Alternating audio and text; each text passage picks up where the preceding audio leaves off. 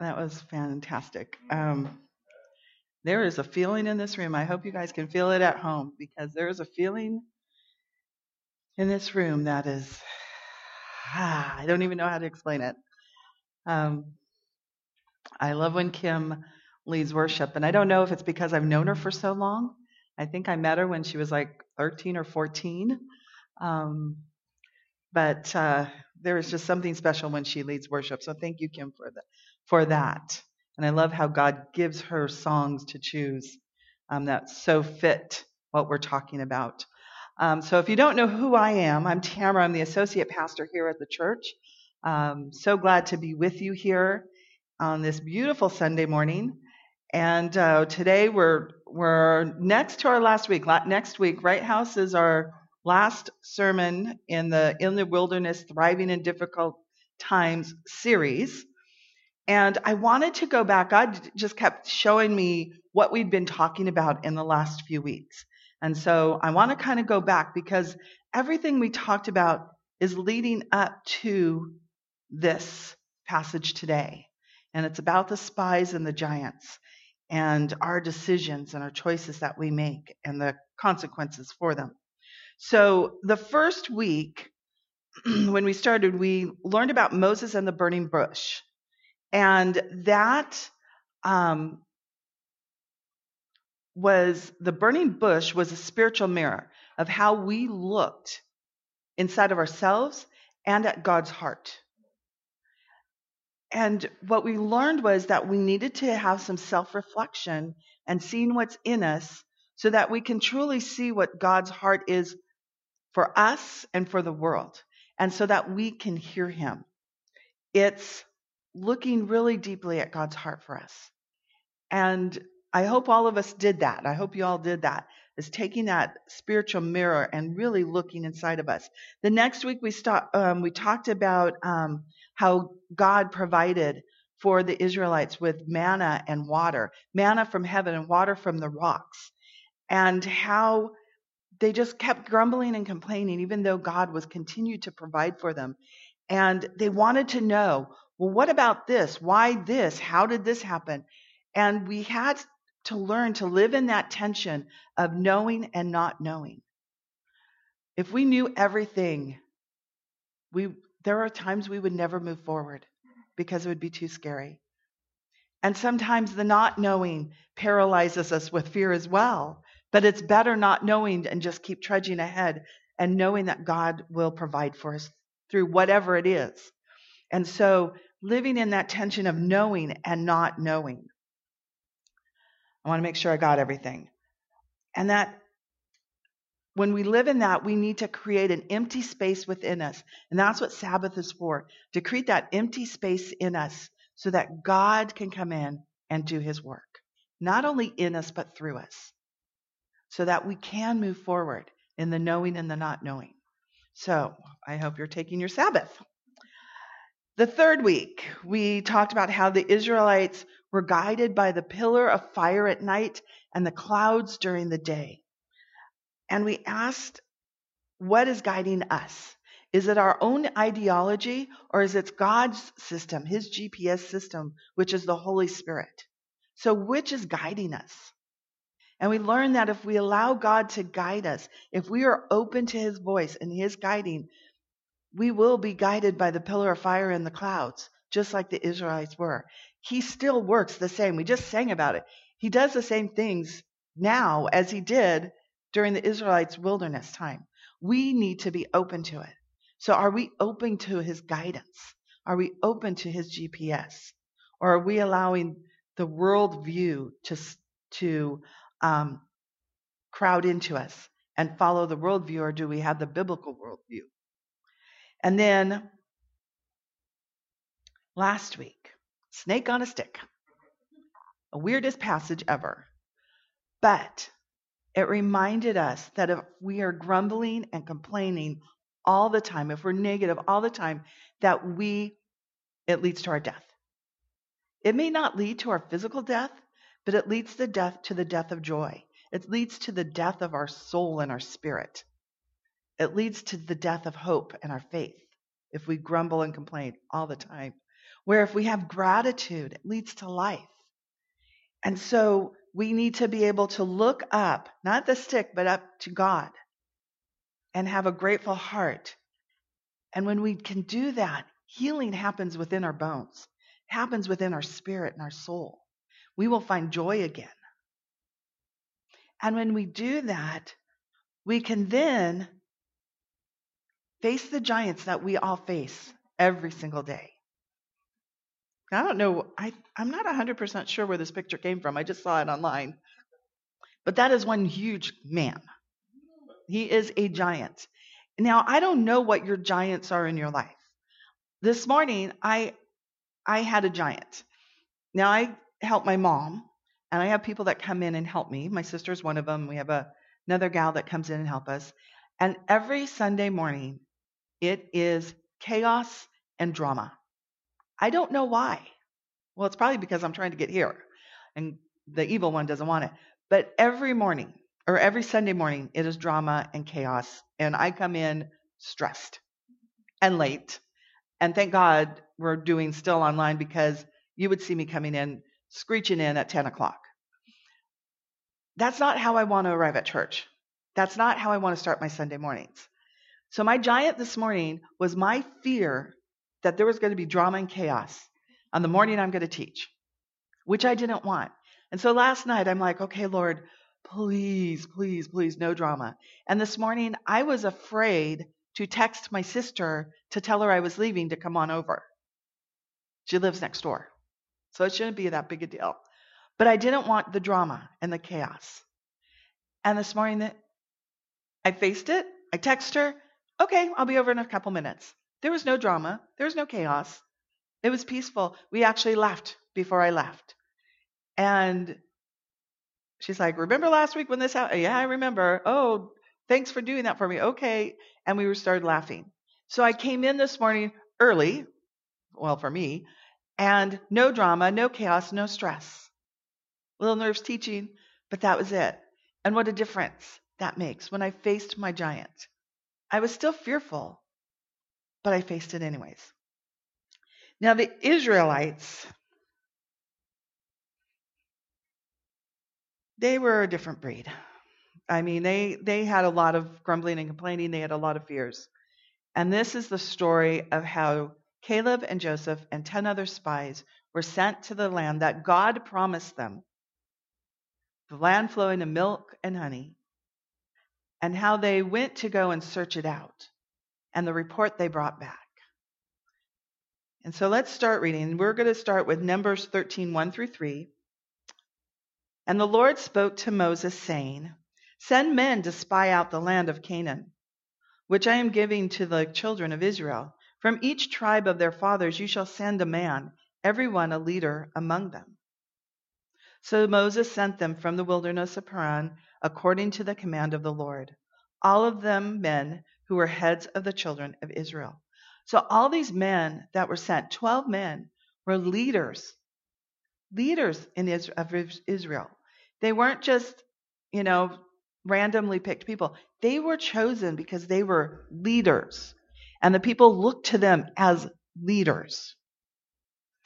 Let's skip to Numbers 17. Then Moses sent them to spy out the land of Canaan, and said to them, go up this way into the south and go up to the mountains and see what the land is like, whether the people who dwell in it are strong or weak, few or many, whether the land they dwell in is good or bad, whether the cities they inhabit are like camps or strongholds, whether the land is rich or poor, and whether there are forests there or not. Be of good courage and bring some of the fruit of the land. Now the time was the season of the first ripe grapes. So they went up and spied out the land from the wilderness of Zin as far as Rehob, near the entrance of Hamath. And they went up through the south and came to Hebron. I'm going to mess up these names, I know it. Ammon, Shoshai, and Talmai, the descendants of Anak, were there. Now Hebron was built 7 years before Zoan in Egypt. Then they came to the valley of Eshkol, and there cut down a branch with one cluster of grapes. They carried it in between two of them on a pole. Now, I grow grapes, And my clusters of grapes are not that big, so I'm thinking these grape clusters are huge. So they also brought some of the pomegranates and figs. The place was called the Valley of Eshkol because of the cluster which the men of Israel cut down there. And they returned from spying out the land after 40 days. Now they departed and came back to Moses and Aaron and all the congregation of the children of Israel in the wilderness of Paran at Kadesh. They brought back word to them and to all the congregation and showed them the fruit of the land.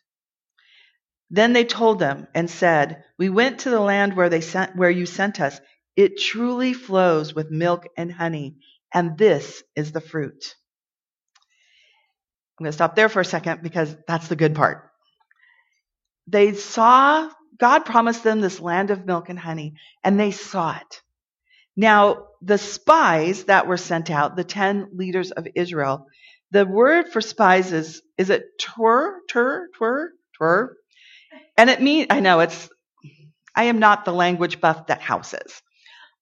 It means search out or explore. So they're really not, we think of spies of like James Bond or, people like that. Or we think of the Russian spies or the Chinese spies. We think of spies like that. But these were actually scouts. They were going to go scout out the land. They wanted to explore it and see what was there. What is a good path? Now, it's strange because if God promised them this land and told them that they were going to conquer it, why would then he tell Moses to send out these guys to explore it to find out if it was good or not? That was a question I had, and I know several other people had as well. And so he had already promised this land.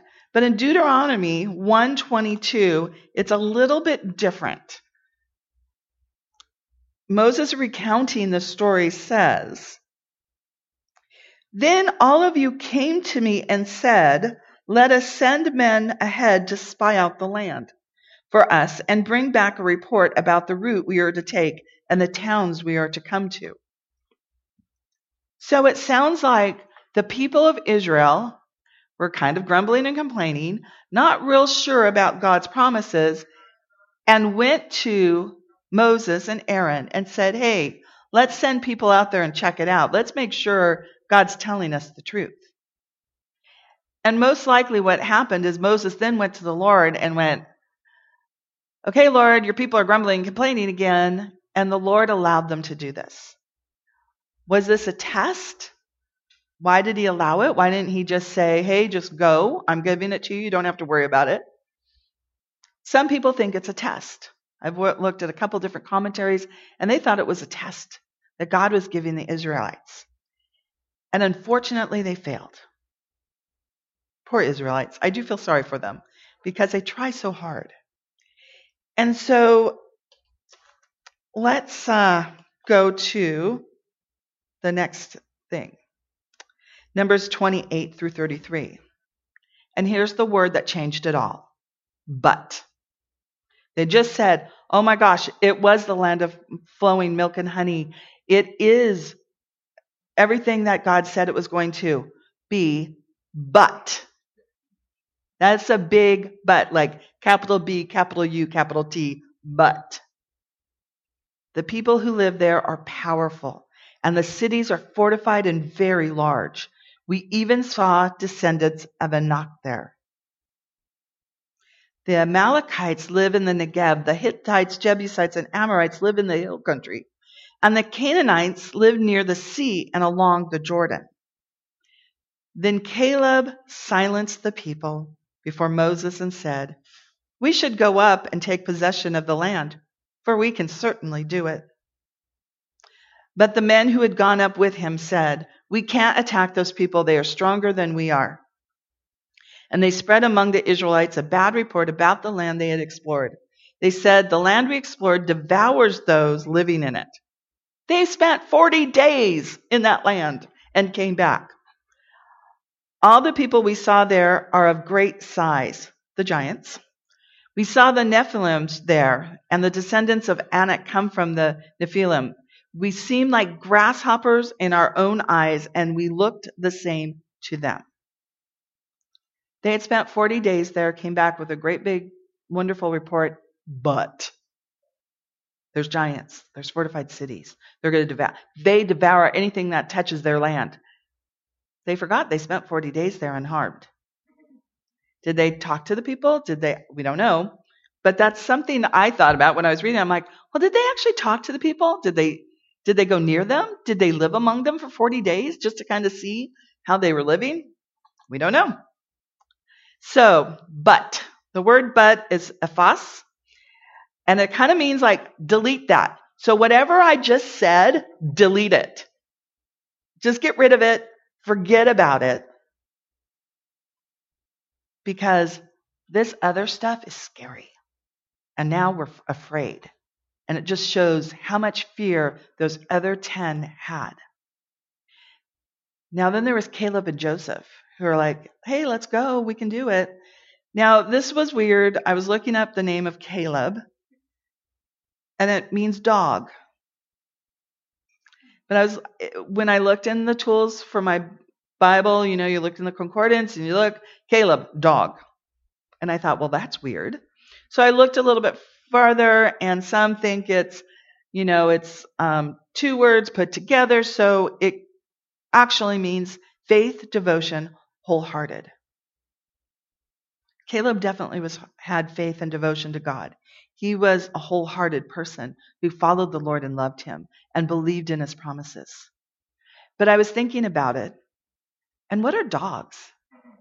They are faithful companions. They are devoted to their masters. They wholeheartedly love you. So Caleb as a dog was fantastic. I thought of a golden retriever, right? Floppy ears, boop, boop, boop, boop. And how they love you.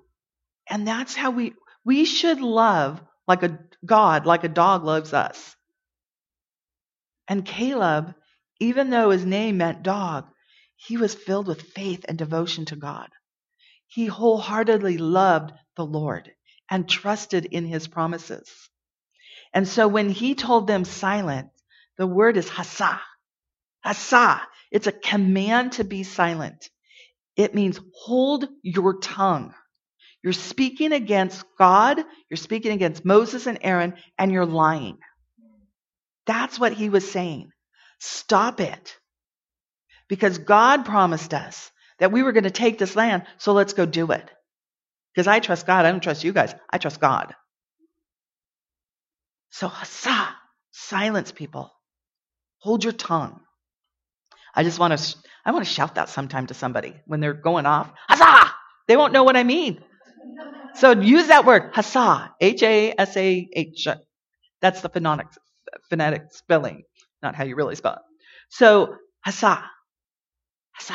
I know, it's a fun word to say, isn't it? I was saying it last night, hasa, hasa, hasa. I feel like I have a superpower when I say it. I know, it's just weird. This happens when I don't get a lot of sleep. So what happened after this? They gave basically the same report, right? Caleb didn't disagree with what the other 10 spies said. Yes, it's good land. Yes, there's fortified cities. Yes, there's giants there. They gave basically the same report. But here's what's the difference? Their perspective. It's how they looked at their circumstances. It's how they looked at the giants. Yes, they were big men. They were giants. But the 10 men, leaders of Israel, looked at it and said, there's no way we can do this. They were thinking about their own self. I'm not that big. I can't do it. We look like grasshoppers. Let's run away and go hide. And what's the difference? It's how you perceive God in the circumstance. Caleb saw the giants, saw his circumstances, and went, God's in this. I'm going to go forward. We can beat him because God promised. It's not about how we see the circumstances. It's how we see God in our circumstances. If we take God out, there's no way we can do it. When we put God in, we can do it because God promises that. This is from Max Lucado. Focus on your giants and you will stumble. Focus on God and your giants will tumble. I love that. Thank you, Max. Thank you, Max Lucado. Focus on your giants and you will stumble. Focus on God, your giants will tumble. When we have God right in the center, when we're focusing on God, our giants will tumble before us. Our giants will tumble before us. You know, we all have our butts in our life, right? We make excuses why we can't move forward, why we can't face our giants. I do it. I know we all do it. We've talked, and the few people in this room that are running the show here, we've all talked about our giants and fears that we've had. But we can move forward because we know God has kept his promises from the beginning of time. And he will continue to keep his promises for us. But when we focus on those giants, when we focus on what the world's saying around us, right now, the worldview is our giant. They are telling us to be afraid. They are telling us to be divisive. They are telling us to hate. They are telling us to be angry.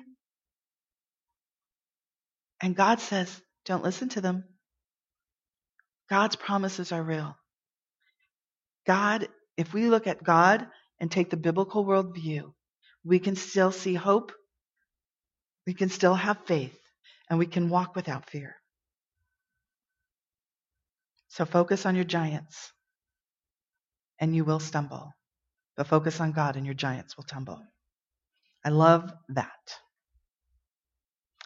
In Psalm 118, 6 through 7, God's now at my side. I am not afraid. Who would dare lay a hand on me? God's my strong champion. This is, I think, my favorite line. I flick off my enemies like fleas. Because when God's at my side, I should never be afraid. I should never be afraid to face my giants. Because God's around me. They can't lay a hand on me. It may seem like it at times, but God is right there, and he will get us through it because he is our strong champion. And so now I can flick my enemies off like fleas.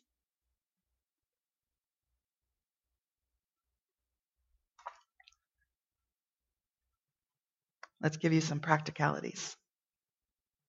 1, we need to recognize our giants. There's so many times that we're going around and we're running afraid, we're running stressed, we're running anxious and panicked and out of control. And we don't know why. And it's because we're running from our giants. And no, we're not running to them. And so we need to recognize that we do have giants that we face every day. And we need to recognize them. So recognize your giant. The second one is, what is your perception? How do you perceive your giants? Once you recognize them, how do you perceive them? Do you see them with human eyes, or do you see God in the midst of it? Do you perceive it just, oh my gosh, I can't do it? Or do you perceive God's will and promise is going before you as you face your giants? God is there in front of you. He's your stronghold. You get to flick them off like fleas. 3, you want to face your giants. Once you recognize them, then you got to see God in the middle of them, and then you can face them. So then you face them. In Romans 8, 31, it says, if God is for us, who can be against us? If God is for us, who can be against us? No one. No one can be against us if God is for us. And I'm going to tell you, if you know God, if you love God, if you have God in your heart, he's for you. He is not against anyone. He is for you. And for those of you that are tuning in that go, gosh, I'm not even sure I know who this God is, he's for you because he wants you to be his children. The lost are his children, and he wants to bring them back into the fold. So he is for them. He is for them to come home to him. He is for them to face their giants with him unafraid. And he is for each one of us so that we no longer have to be afraid. Fear. We get to choose fear or faith and what we focus on. Do we focus on our giants or do we focus on God? Do we face our giants with fear and trembling and want to run back like the Israels did? Or do we face it with faith that God will keep his promises? Now, I learned this from a 5-year-old this week. Auntie, there's choices and consequences. He had gotten a little trouble, and we were discussing it, and he goes, I know, Auntie, there are choices and there are consequences. And I said, yep, and your choice was, I know, I'm sorry, Auntie. And I go, what's the consequence? No dessert. It broke my heart not to give him dessert, but there was consequences. When we make the choice to face our giants, actually not face our giants, but look at our giants with fear, focusing on our giants, the consequence is this. We will always be running away. We will always be living a slave-like life to fear, to anxiety, to stress, just like the Israels wanted to be. The Israels, when they said this, said, I'm going to suggest you read all of 13 and 14 of Numbers so you can get this whole story. It's just too much for me to cover in one little bit. They wanted to go back to Egypt. They wanted to pick new leaders. They wanted to go back. They were slaves. They were slaves, and they wanted to go back to that because they knew what it was. They knew how they were going to be treated. They knew what was going to be happening. Remember I told you about the tension of knowing and unknowing? They knew what was back there in Egypt. They didn't know what was in the new land. And they didn't want to live in that tension. They wanted to run back and be slaves. So that's our choice. Fear equals slavery, or faith, which is freedom, to move towards our giants, to conquer our giants, and to live in faith with God and his promises and conquering all that's ahead of us. That's your choice. So what's your focus? Fear, faith, God, or giants? 5. We need to trust God's promises. God's promises are all over the Bible, and we need to learn how to trust them. There are times we all, and I know House or Kim or any of us will say, there have been times that we don't trust God's promises for us. And then we go, how does that work out for us? Not so well. When we can trust God's promises, he is faithful to us. In I didn't write down Second Peter 1:4. I just wrote down the verse, and I didn't write down. Let me see if I can find it really quick. Oh, there it is. 2 Peter 1:4 says, through these he has given us his very great and precious promises, so that through them you may participate in the divine nature and escape the corruption in the world caused by evil desires. I'm going to read that again. Actually, I'm going to start with 3 because that's a really good one too. His divine power has given us everything we need for life and godliness through our knowledge of him, who called us by his own glory and goodness. Through these, he has given us his very great and precious promises, so that through them you may participate in the divine nature and escape the corruption in the world caused by evil desires. Now, if you remember a couple weeks ago, House talked about God creating the world and that we live in that moment of heaven and earth singing. That's what this verse is about, living in that moment of heaven and earth singing together. That's a beautiful place to live. So trust God's promises. house. I'm going to have you come on up. I'm going to leave you with this. You may be up against a giant today, but don't focus on how big your giant is. Focus on how big your God is. It's so easy to get lost and be afraid when we see what's ahead of us. It's so scary right now. We're not knowing what's going to happen with elections and with the protests, and that can overwhelm us if we focus on that. If we're looking at our job situation and the giant is, I've been furloughed or laid off, and now I don't know what I'm going to do. If I focus on that, I'll be stressed and fearful. Focus on God in the situation. He's got you here for a reason. I don't know what it is, but there's always a reason.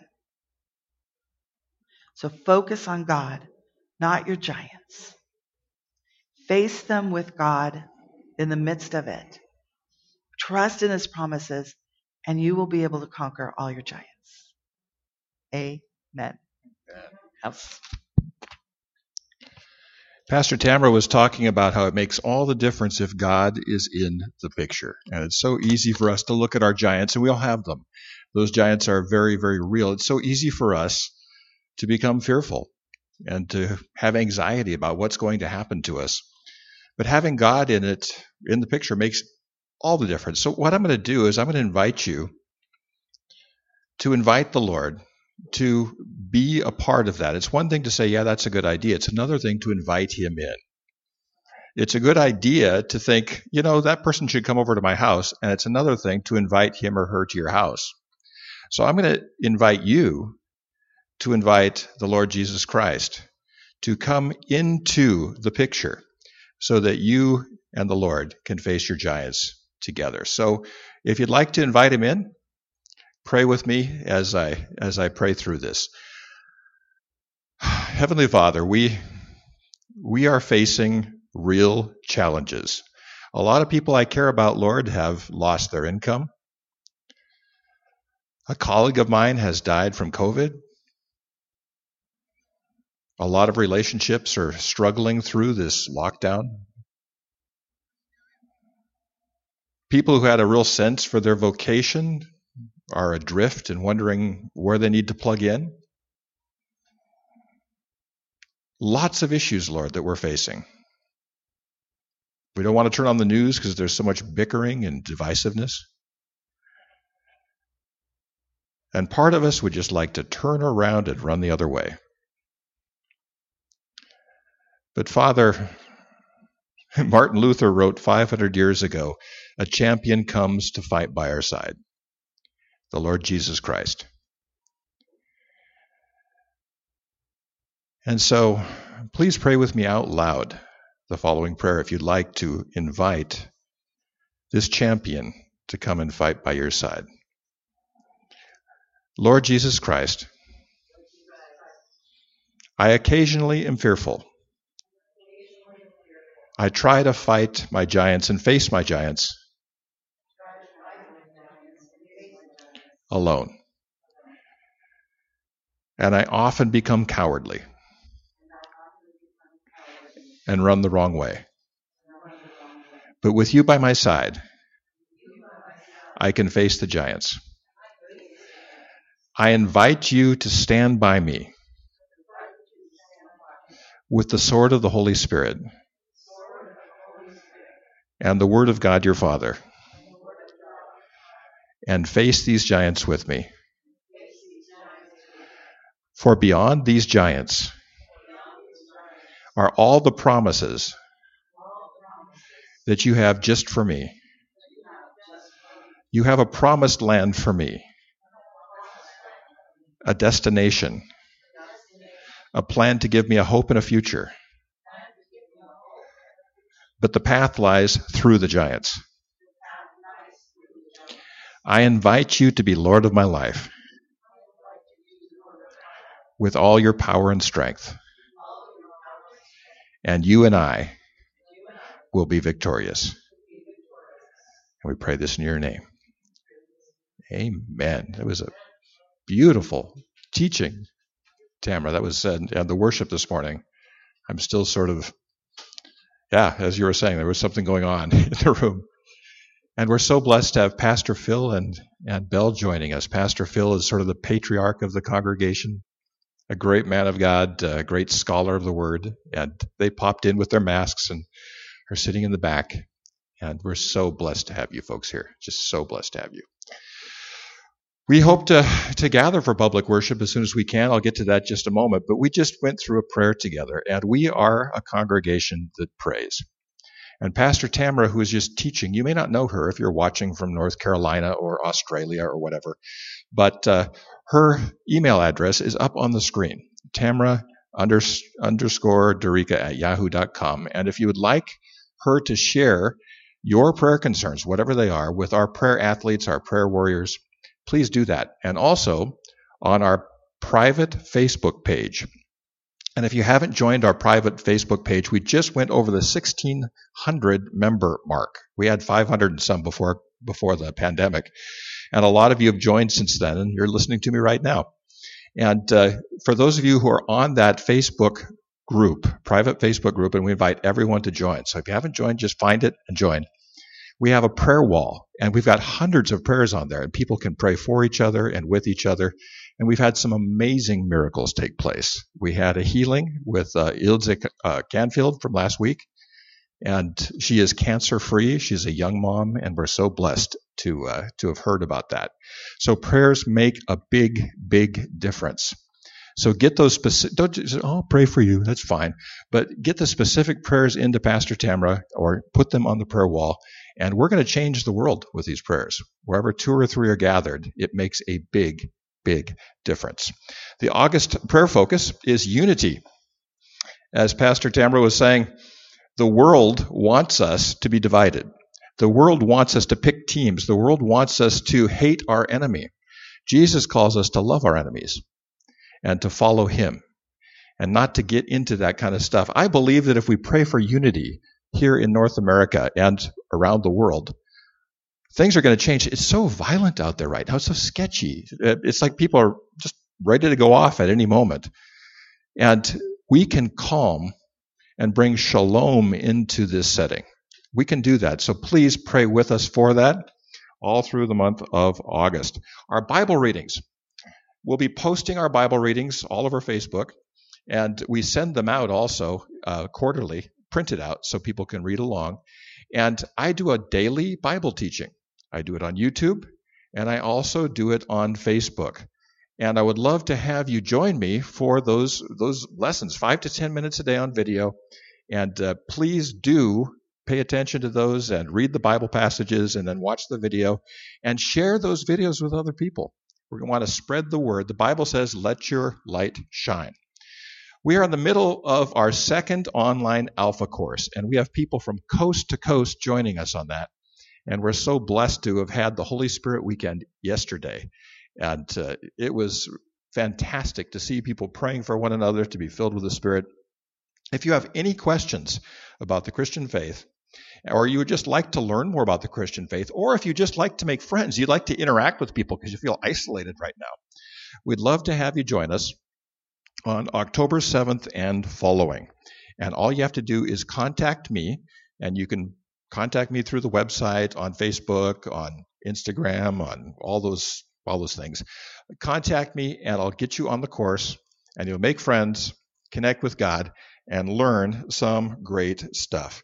There's no teacher training or well diggers today because my wife and I are taking off to celebrate her birthday. We're going to go do that, and very excited about that. It's going to be a lot of fun. We like to go camping, but we are going to be continuing that next week with the 3 C's of ministry next week at 4:00 Pacific, and that's Christ, content, and also community. So we're going to talk about the 3 C's, how those 3 C's need to be present in every ministry that we do. We have our first well that's being dug, and what's that mean? This is the well at Surf City, but when we chose this name, and Pastor Kim actually came up with the name, the well at Surf City, the reason she came up with it was that you could then plant wells all over the world and call it the well at such and such, the well at such and such. Well, we have a new well gathering for the first time today, watching together online, and that's the well at Wild Rose Country. And so hello, everybody in Canada. We're just so blessed to have you here. They're starting a church. Brian and Mita Weir are starting a ministry there together, just getting started.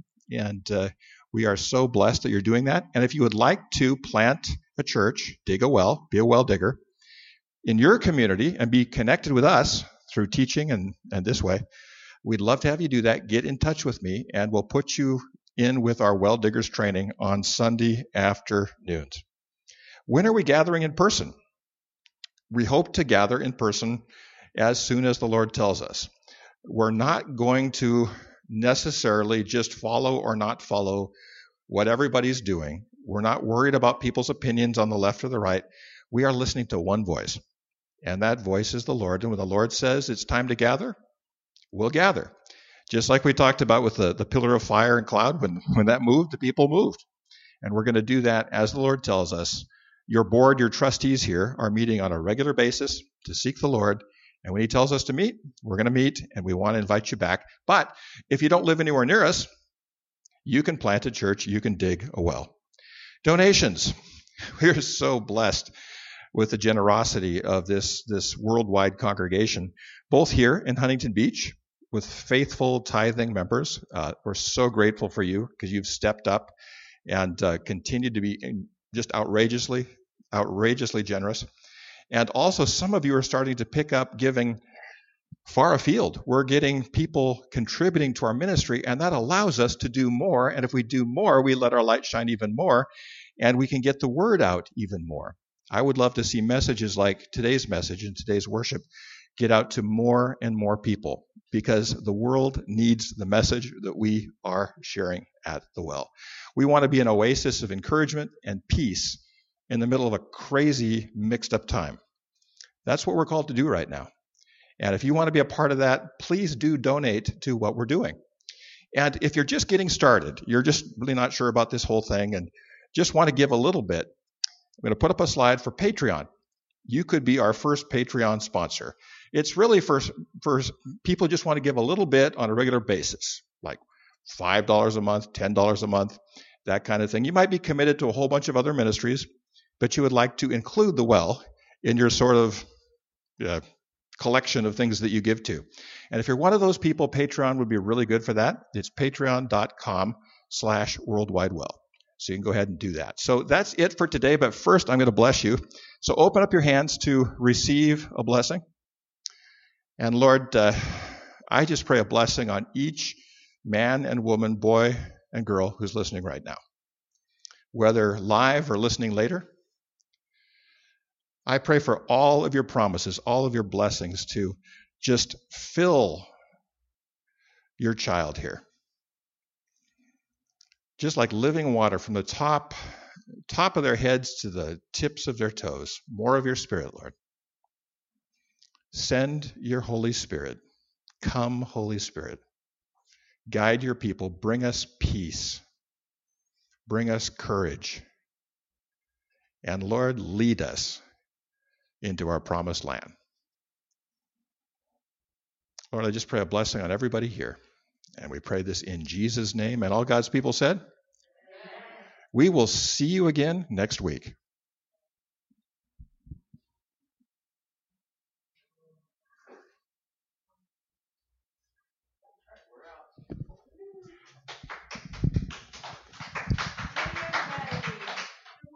What a morning.